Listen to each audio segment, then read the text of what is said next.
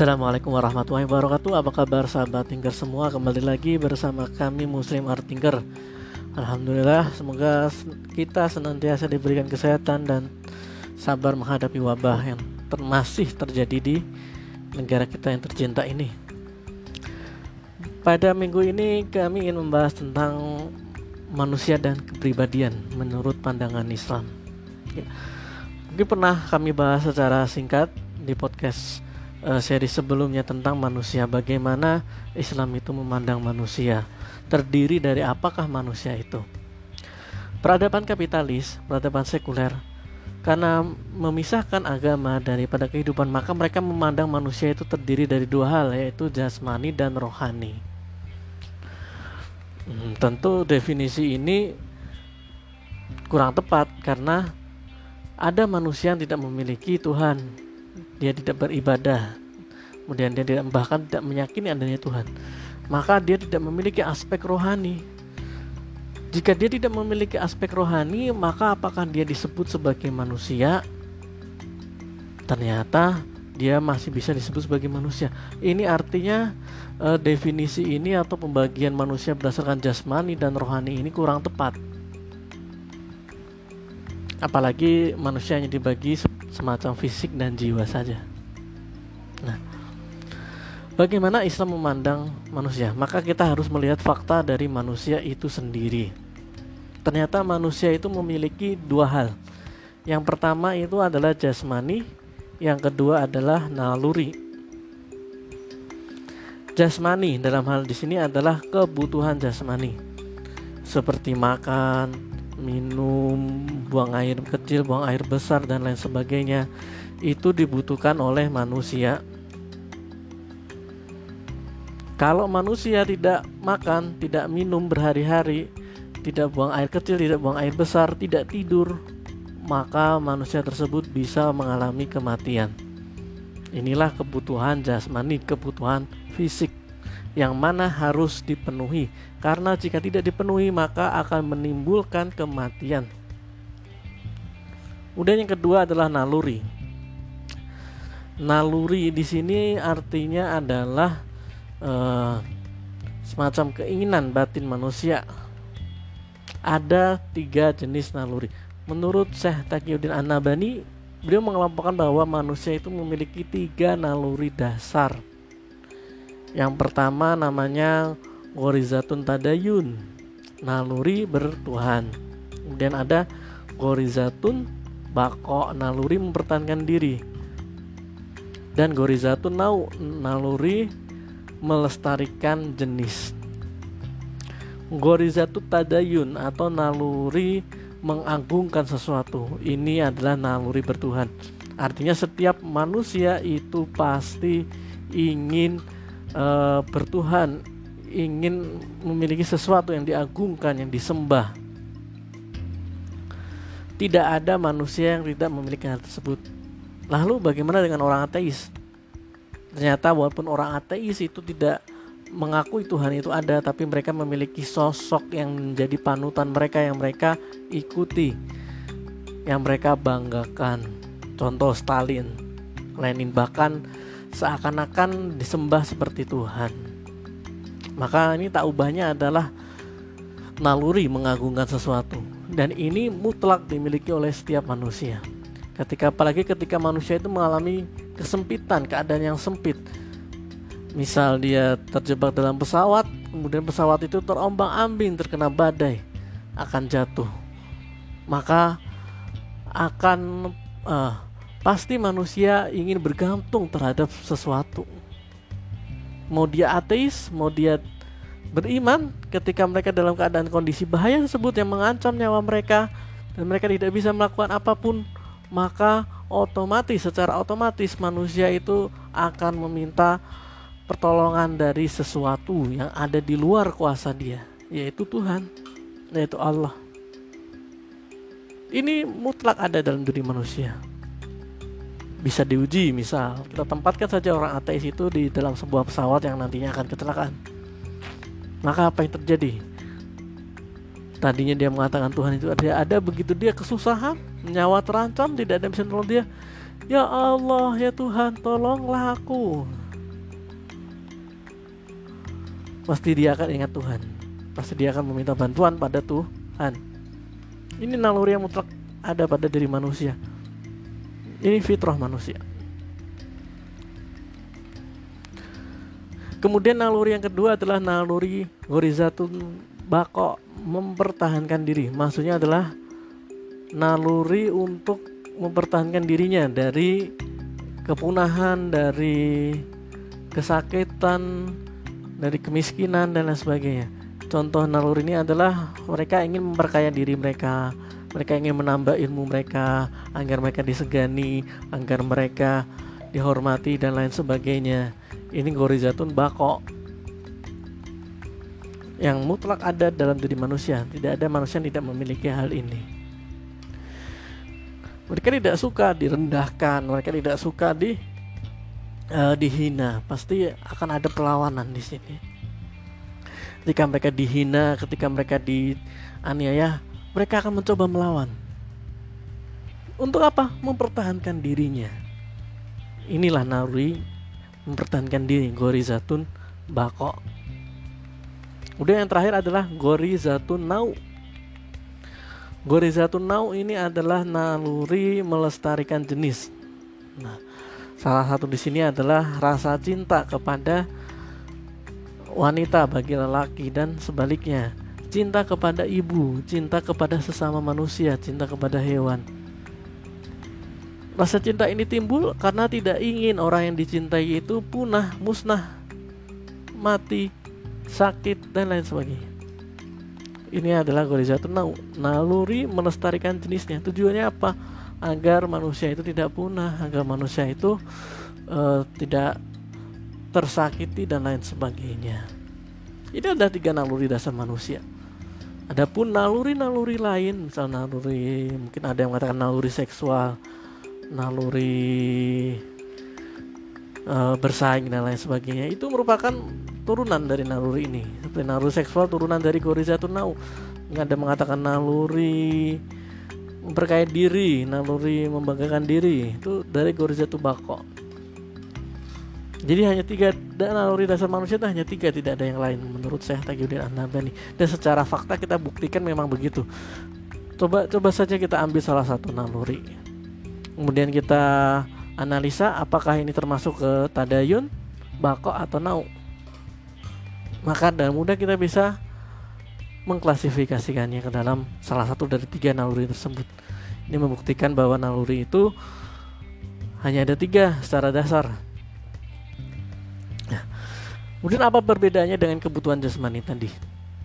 Kalau kebutuhan naluri ini menuntut kepenuhan, menuntut untuk dipenuhi sama seperti uh, kebutuhan jasmani tadi. Cuman bedanya kebutuhan jasmani jika tidak dipenuhi akan menyebabkan kematian. Tapi naluri jika tidak dipenuhi tidak akan menyebabkan kematian. Dia ingin uh, misal naluri ingin menikah. Tapi dia tidak tidak menikah, dia tidak mati. Hanya akan timbul rasa galau, resah di dalam dirinya. Ini bedanya naluri dengan jasmani tadi. Bagaimana dengan penyuka sesama jenis? Nah, ini sebenarnya merupakan penyimpangan naluri yang terjadi karena ada kasus-kasus tertentu, karena adanya pemikiran-pemikiran yang salah dan lain sebagainya. Jadi ini bukan naluri dasar manusia.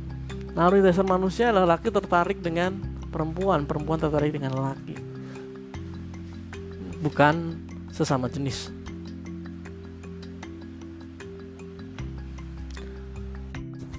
Keduanya menuntut penentuan, pemenuhan, maaf, antara kebutuhan jasmani maupun naluri. Nah, selanjutnya adalah bagaimana memenuhi kedua hal tersebut. Maka hal ini berbeda-beda tergantung tiap orang. Pemenuhan terhadap uh, kebutuhan jasmani dan naluri ini tergantung dari kepribadian seseorang. Nah, kepribadian sebenarnya disebut dalam Islam disebut sebagai sahsiah. Ini merupakan istilah baru yang tidak ada dalam kitab para ulama karena memang ini adalah problematika baru umat Islam yang mana baru muncul ketika uh, uh, sistem barat ketika ada sekulerisme ketika ada kapitalisme ketika ada uh, sosialisme komunisme mengemuka di muka bumi ini. Di mana dalam ideologi sekulerisme kapitalisme itu yang namanya kepribadian seseorang itu diukur berdasarkan nilai-nilai seperti nilai-nilai fisik misal dia cantik dia ganteng lurus ikan bentuk hidung postur tubuh kemudian selain itu juga nilai-nilai materi berupa makanan pakaian kesukaan minuman saat kelahiran adat istiadat kemudian juga nilai-nilai genetik orang tuanya siapa dan nilai-nilai eksternal lainnya pendidikan, ekonomi, kondisi sosial politik. Nah, dalam e, negara yang menerapkan sekulerisme, biasanya seorang individu itu dinilai berdasarkan nilai fisik materialnya. Secara utama ada dua itu, fisik, material. Kadangkala kepintaran, kecerdasan. Sedangkan dalam e, negara dengan menggunakan sistem uh, sosialisme komunisme yang dinilai adalah bagaimana kontribusi dia terhadap memajukan proses produksi. Dia memiliki ilmu yang tidak dimiliki oleh yang lain, memiliki keahlian yang tidak dimiliki oleh yang lain.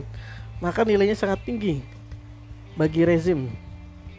Karena dia bisa menaikkan produksi, meningkatkan aspek produksi. Manusia tidak dinilai berdasarkan kekayaannya karena di sana kan sama rata sama rasa ya. Tidak beda antara orang yang miskin atau orang yang kaya karena sama-sama ditanggung oleh negara. Apalagi dalam komunisme, mereka tidak boleh bisnis bahkan. Tidak ada yang namanya perusahaan-perusahaan personal. Nah, inilah bagaimana Barat, bagaimana Timur itu memandang manusia, memandang pribadi seseorang dinilai berdasarkan nilai-nilai fisik dan nilai-nilai material serta keahlian. Sedangkan dalam Islam yang membentuk sebuah kepribadian itu sebenarnya ada dua hal. Yang pertama adalah pola pikir, yang kedua adalah pola sikap. Pola pikir atau kita se kenal sebagai akliyah. Akliyah Islamiyah jika akliyahnya Islam. Kemudian pola sikap adalah nafsiyah, nafsiyah Islamiyah jika nafsiyahnya Islam pola pikir dan pola sikap. Pola sikap dibentuk melalui ibadah, akhlak, yaitu melalui ritual dan spiritual. Dibentuk oleh agama secara uh, ritual dan spiritual. Sedangkan pola pikir yang membentuk pola pikir adalah ideologi. Jika yang membentuk pola sikap adalah agama, yang membentuk pola pikir adalah ideologi. Maka bagaimana seseorang tadi memenuhi kebutuhan jasmaninya, bagaimana dia memenuhi nalurinya, maka ini disesuaikan dengan pola pikir dan pola sikapnya, akliyah dan nafsiyahnya, ideologi dan agama yang dianut. Jika dia seorang yang kapitalis, seorang yang sekuler, maka misal dalam makan makanan, maka dia bebas makan apa saja makan katak lelawar badak ya kan bacusa badak bercula satu singa. Nggak ada masalah asal enak dan manfaat. Karena asasnya adalah asas manfaat. Contoh lain dia mau nikah atau enggak untuk memenuhi hasrat seksualnya. Mau nyewa PSK mau dia kumpul kebo mau menikah. Sah-sah saja dalam sekulerisme, dalam liberalisme. Karena yang penting adalah manfaat. Tidak ada aturan baku yang mengatur manusia bebas sebebas-bebasnya, tidak ada yang mengatur kehidupan dia. Ketika pola pikirnya dia liberal, sekuler, maka cara dia memenuhi naluri seksual tersebut, cara dia memenuhi kebutuhan jasmani tersebut maka mengikuti dari pola pikir tersebut.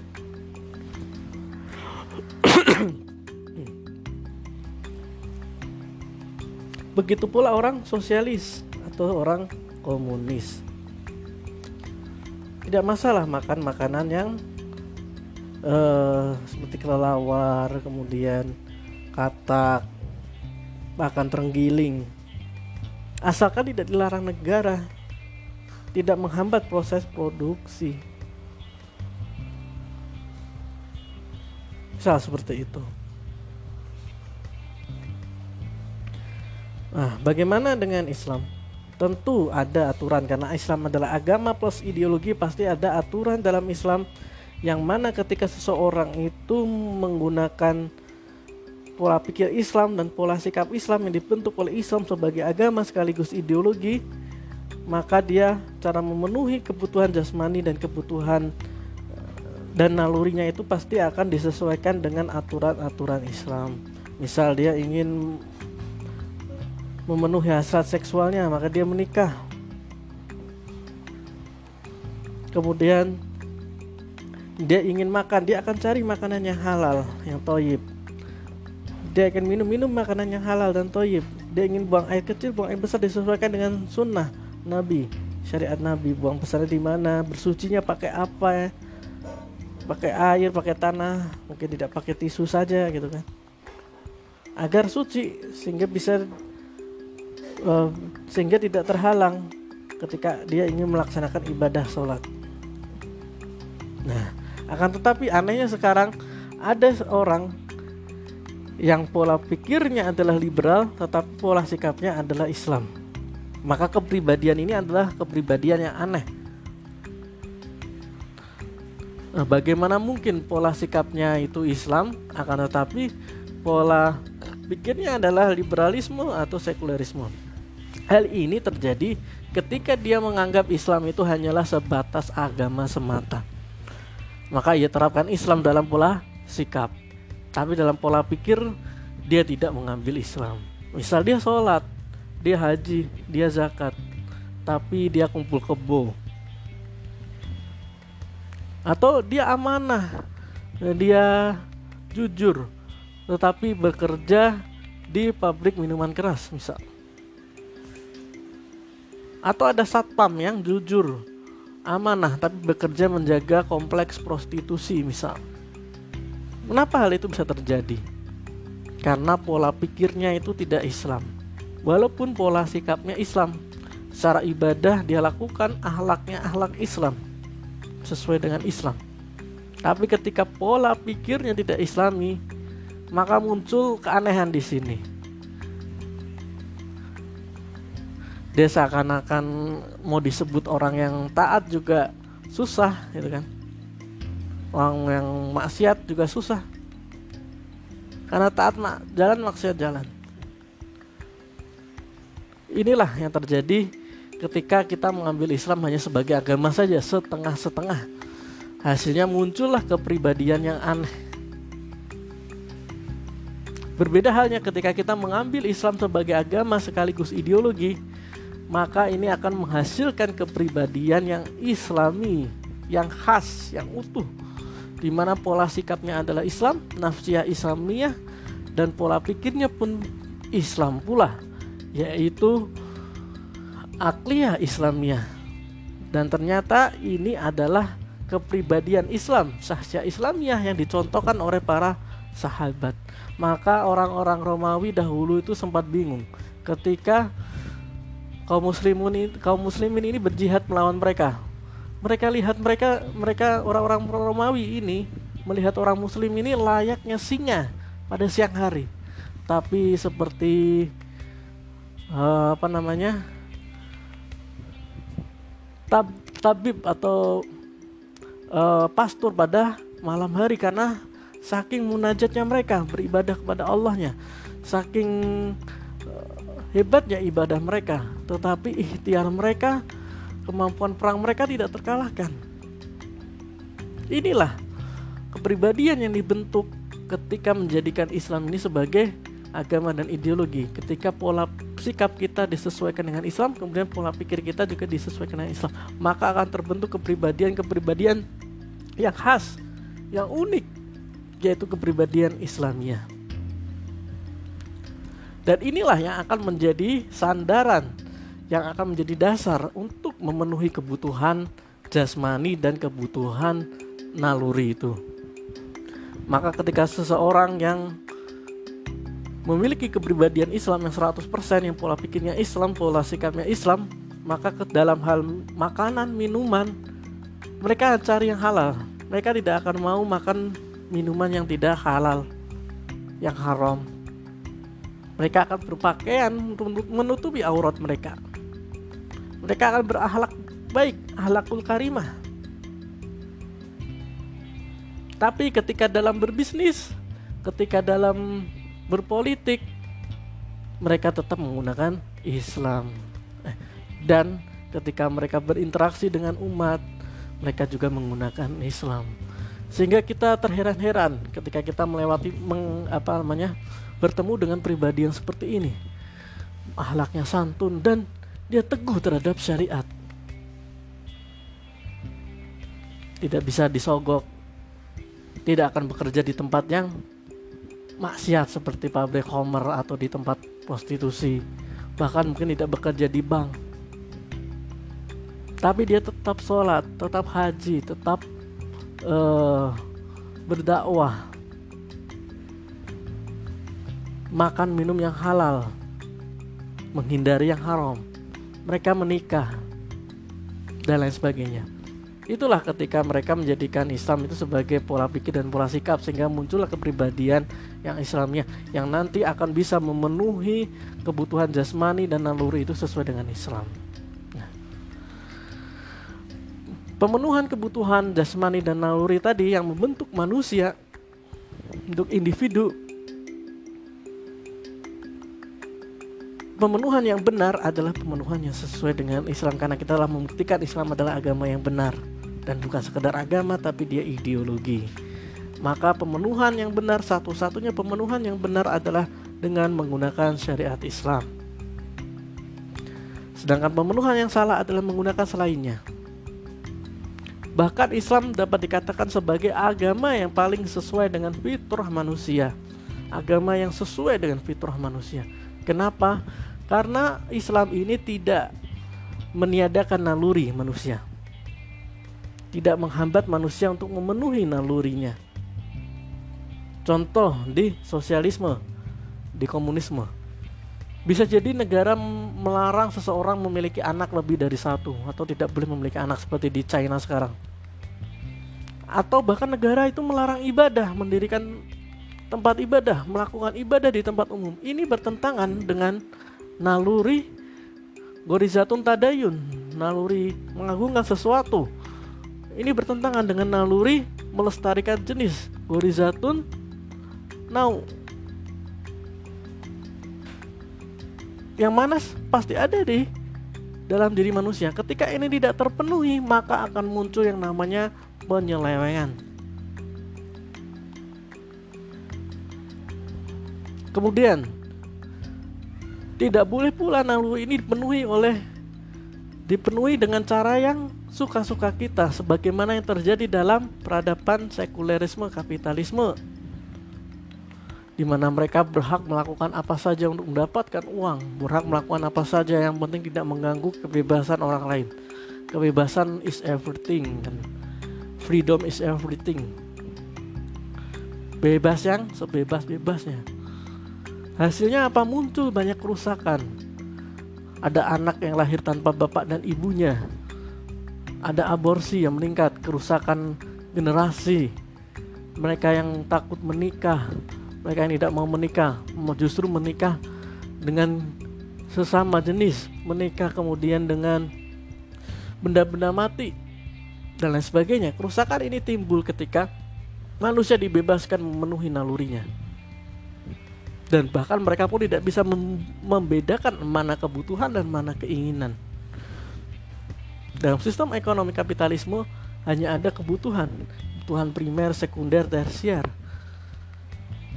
misal mobil, rumah mewah itu kebutuhan tersier. Apa benar ini kebutuhan? Atau ini keinginan? Itulah yang tidak bisa dipisahkan oleh mereka. Mereka tidak bisa memisahkan antara kebutuhan dan keinginan. Kemudian sehingga mereka me, apa namanya? memenuhi naluri dan kebutuhan jasmani ini dengan cara-cara yang bebas sebebasnya. Setiap orang berbeda-beda ini menimbulkan kerusakan yang luar biasa di tengah masyarakat, kerusakan sosial, dampak sosial. Maka Islam yang memang paling tepat mengatur hal ini. Islam berbeda dengan agama-agama yang lain. Islam tidak pernah melarang pengikutnya, penganutnya untuk tidak menikah. Mungkin sebagaimana agama yang lain ada yang melarang uh, para pemuka agamanya untuk menikah. Mereka harus mendedikasikan diri mereka terhadap Tuhan, kata kata orang orang mereka ya.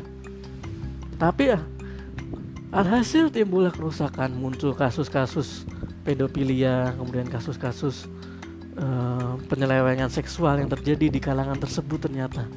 Padahal mereka orang-orang yang soleh dipandang soleh. Ini kenapa? Karena naluri itu tidak dipenuhi. Karena naluri itu menuntut pemenuhan.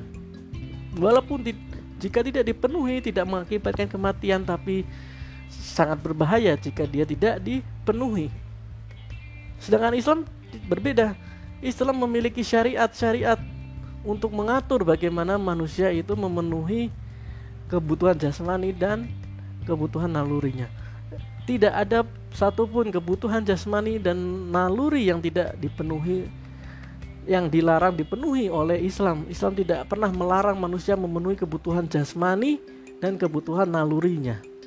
Berbeda dengan sosialisme dan kapital, sosialisme dan komunisme yang kadang melarang manusia memenuhi beberapa atau sebagian kebutuhan jasmani dan rohaninya atau seperti sekuler dan liberalisme yang justru menyuruh manusia memenuhinya dengan berbagai macam cara. Terserah sebebas-bebasnya apa saja.